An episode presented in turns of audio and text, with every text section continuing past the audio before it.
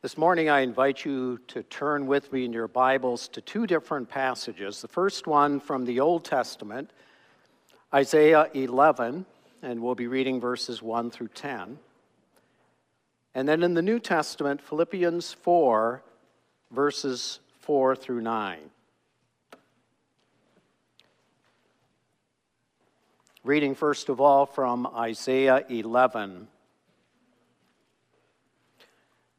There shall come forth a shoot from the stump of Jesse, and a branch from his roots shall bear fruit. And the Spirit of the Lord shall rest upon him the Spirit of wisdom and understanding, the Spirit of counsel and might, the Spirit of knowledge and the fear of the Lord and his delight shall be in the fear of the Lord.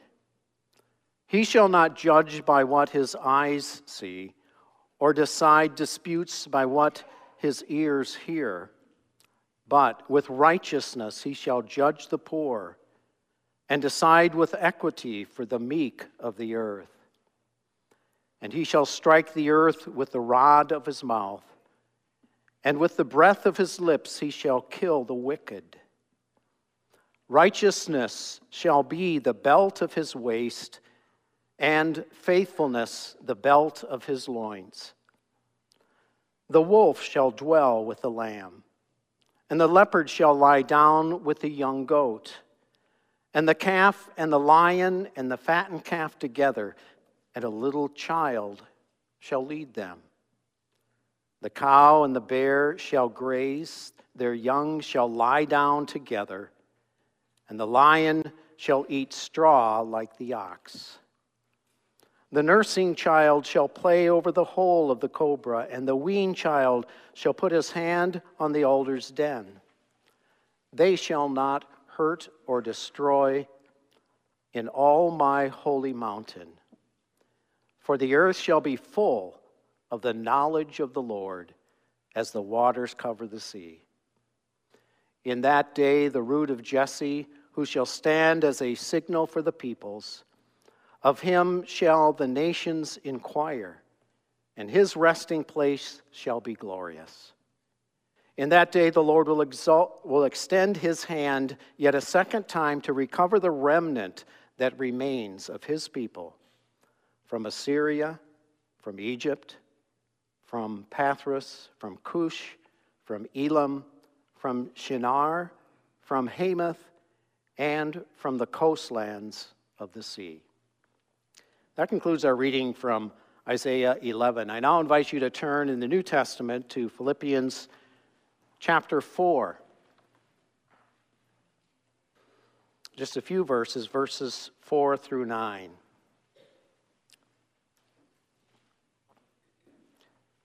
Rejoice in the Lord always. Again, I will say, rejoice. Let your reasonableness be known to everyone. The Lord is at hand. Do not be anxious about anything, but in everything by prayer and supplication with thanksgiving, let your requests be made known to God. And the peace of God, which surpasses all understanding, will guard your hearts and your minds in Christ Jesus. Finally, brothers, whatever is true, whatever is honorable, whatever is just, whatever is pure, whatever is lovely, whatever is commendable, if there is any excellence, if there is anything worthy of praise, think about these things.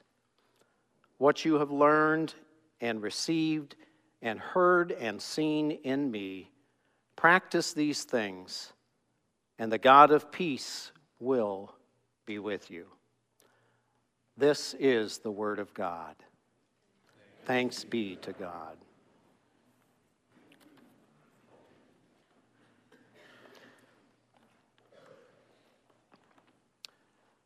Church family, we live in a world of unprecedented knowledge, technology, and potential. What used to take us a tremendous amount of effort and labor and time is now available at the push of a button on a computer or even a voice activated command on our cell phone. And one would think as a result, we would be far more content and satisfied than ever. But such is not the case. Studies indicate that advanced technology often means that rather than making our lives easier, we're merely able to pack more and more into our lives, which then results in greater feelings of anxiety, depression, insecurity, and exhaustion. And these emotions often carry over into the Christmas season. We know that Advent should be a time of joy, joyful anticipation. And yet, all of those last minute rushing to, to buy and purchase gifts or to set up for the party that we're having or to attend all of the Christmas performances all of these things most certainly elevate our blood pressure. And it makes us difficult to rest and reflect on this Advent season. Last week, as I mentioned to the children, Pastor Dave introduced Advent, and he gave us, I believe, a very reassuring message. A message about the hope that we have in Jesus Christ. Today, our theme is peace. In the following two Sundays after that, we'll look at joy and then love. Now, on an intellectual level, we fully understand that these words do characterize the life of a follower of Jesus Christ. For the coming of Jesus, we have the greatest gift of hope and peace and joy and love that is ever possible. And as we reflect about it, it is of epic wonder and profound astonishment that God, the creator of this vast universe, would clothe himself in human flesh to make atonement for our sins. And so we believe and we teach that amazing truth. We teach it to our children in Sunday school. It stands at the center of the Bible studies that we have. Hopefully, it underlies the foundation of each and every sermon as well that is preached from this pulpit. We know intellectually that truth that God came in Jesus Christ to pay the price for our sins. And yet, in the deeper recesses of our hearts, and as we consider our fundamental convictions in our inner being, we sometimes wrestle with allowing that reality to truly settle in. In fact, we need to intentionally do what Mary did, as it's described in Luke 2, verse 19. It says, Mary treasured up all of these things and pondered them in her heart. So this morning, I invite you to do some pondering with me. The first challenge that we face is trying to understand what peace means. From a broad perspective, and of course, I went to Webster's dictionary, that's a good place to begin with definitions. Peace means a state of not being at war or being calm or not being quarrelsome. Some of the other resources I consulted added a little bit to that and said that peace means a sense of safety. In other words, we can't experience peace if we don't feel safe. Perhaps you've already heard or know that the Hebrew word shalom, translated as peace, refers to more of this comprehensive feeling of well being and settledness. In the Dutch, maybe it's the word gezellig. Life is good. on all levels physical, emotional, and spiritual. Now, that's the overall concept that I believe is being conveyed to us in Scripture. When the Bible speaks of peace, specifically as it is given through the Messiah in the Old Testament, it suggests that there is at work a power that is transformational and life altering.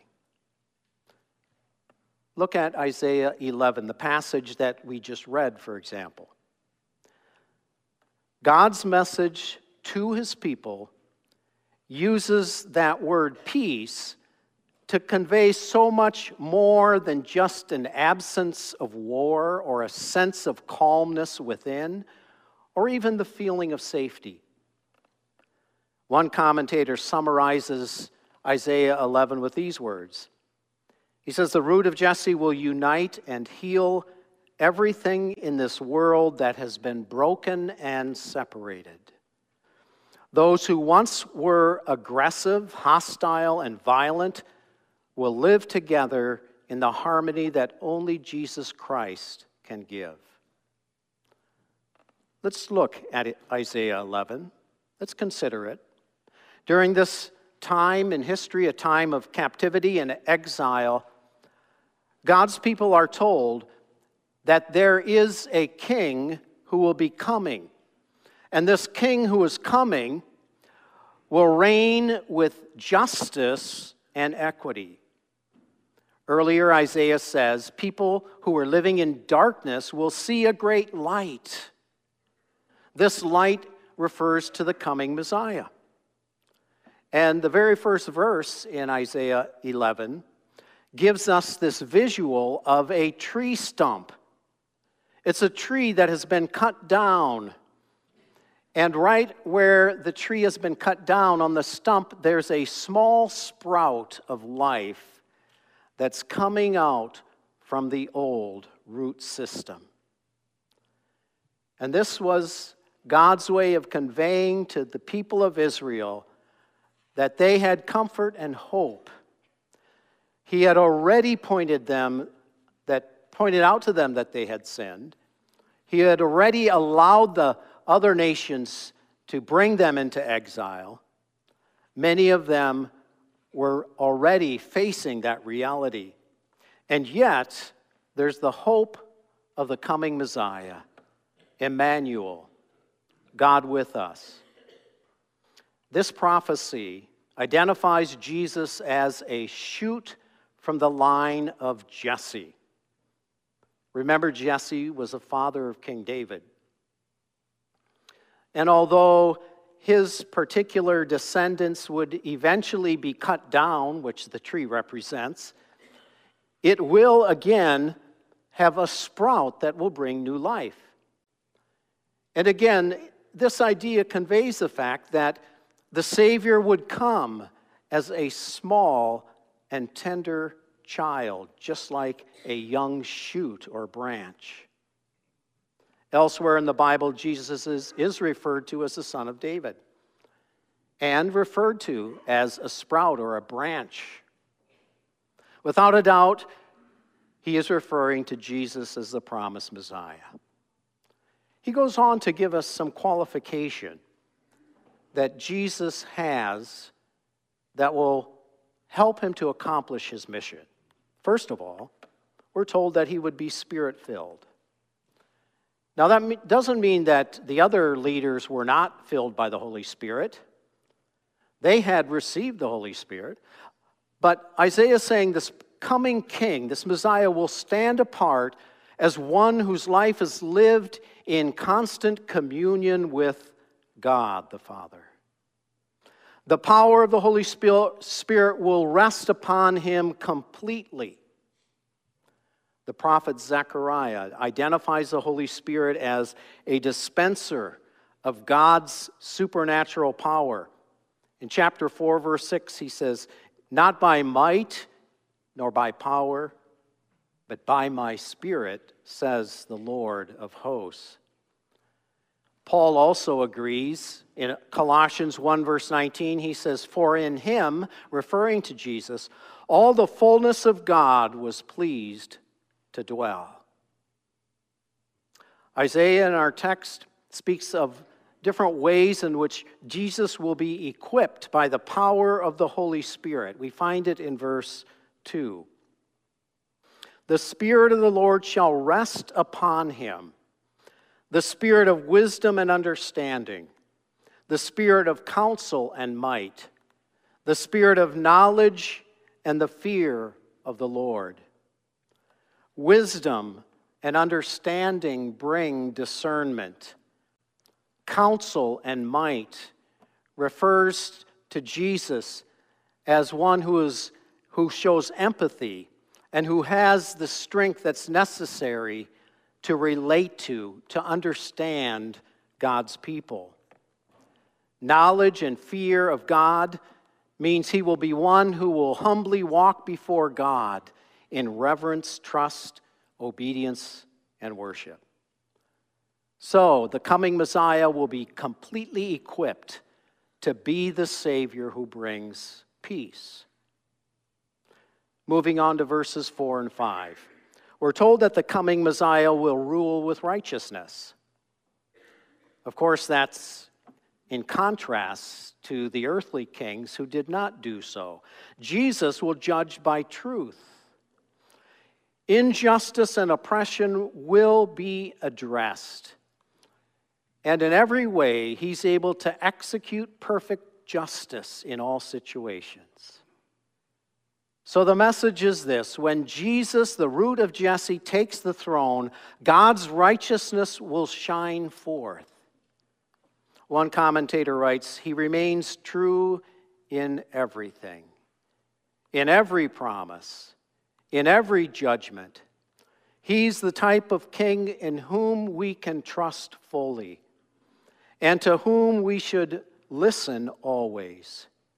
He won't lie, he won't fail, for righteousness is his calling, it is the belt that he wears.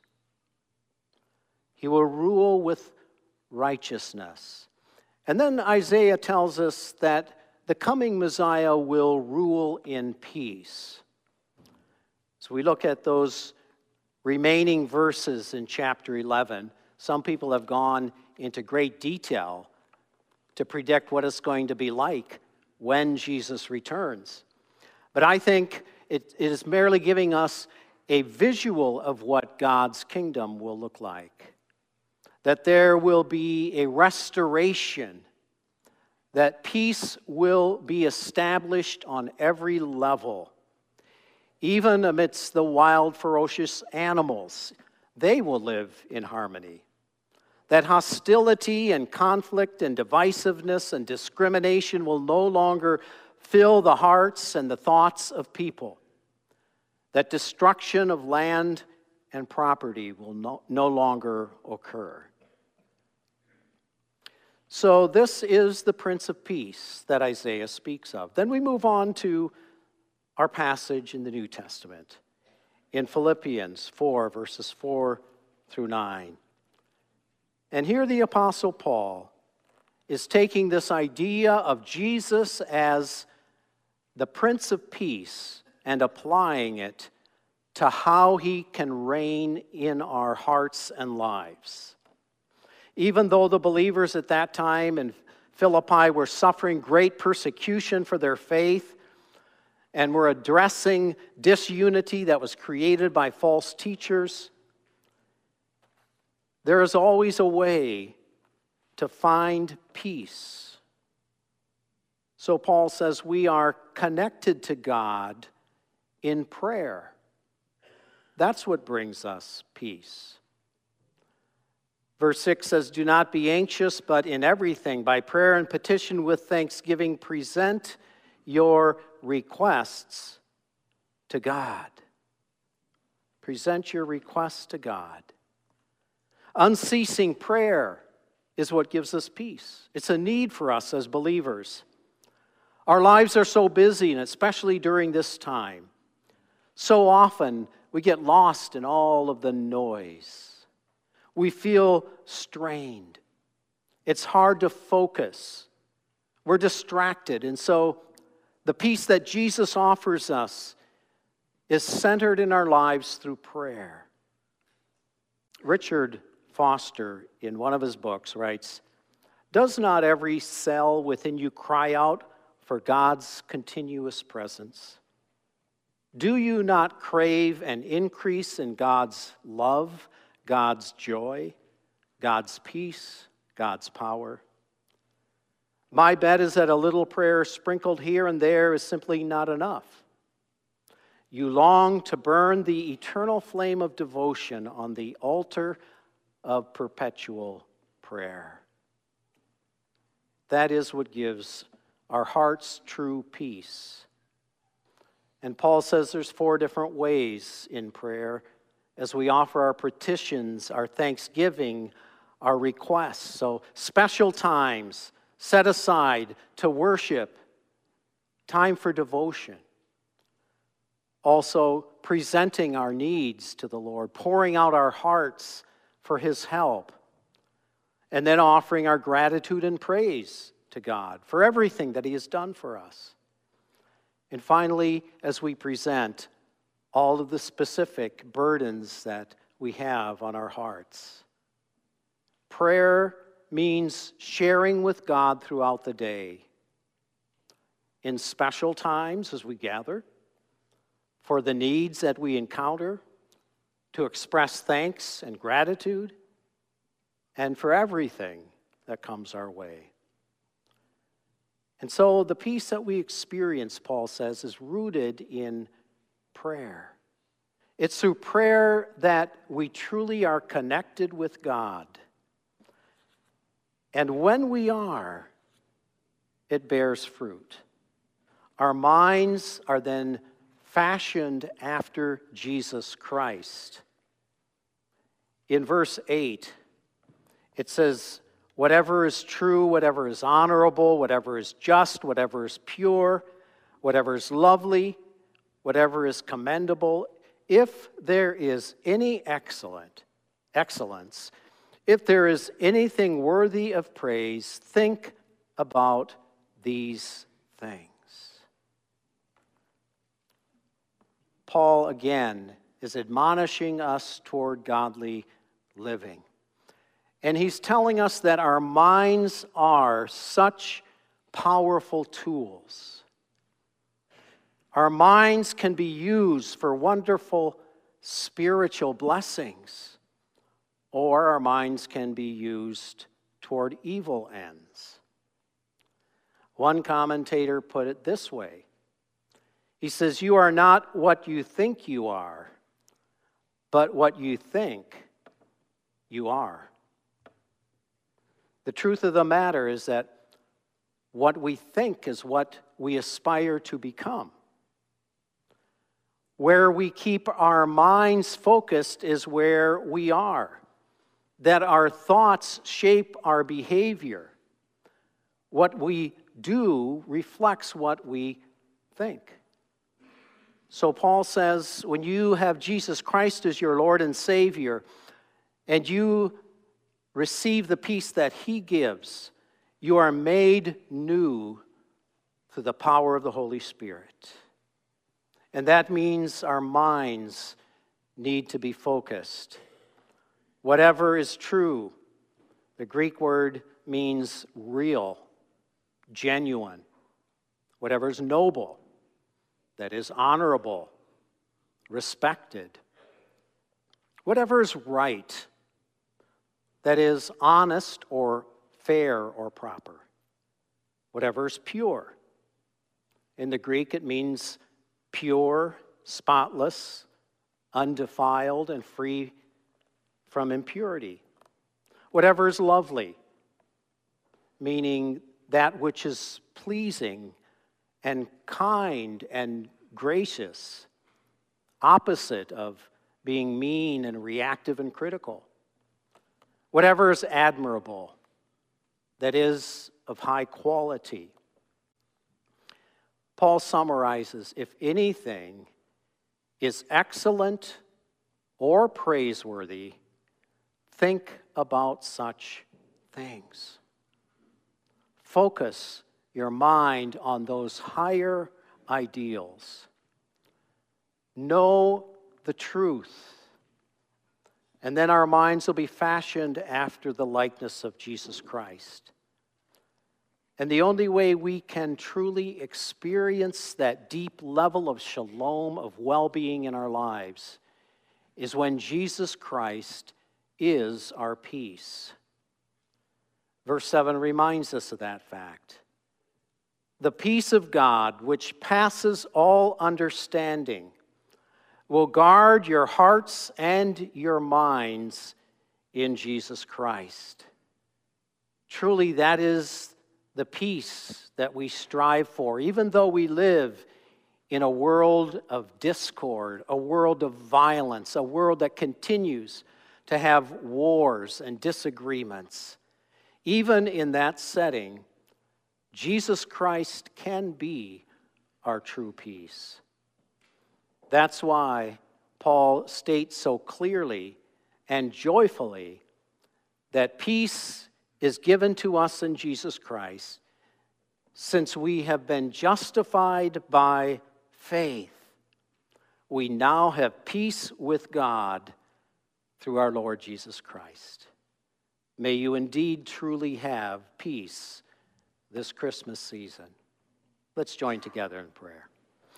Our Father in heaven, we come before you and give you praise for your goodness, for your kindness for your love, that the true gift of peace is found in Jesus Christ. Peace that reconciles us with you. We who were once alienated because of our sin and disobedience, that through the gift of salvation in Jesus Christ, we have been set free, and we now can look forward to an eternity with you in heaven. What a joy that is. We give you praise for that. And may that peace then influence all of our actions. And as we interact with others, may they see the peace that Christ gives shining through in our words and in our actions. Oh Lord, may we be focused on peace because our Savior is the Prince of Peace. In Jesus' name, amen.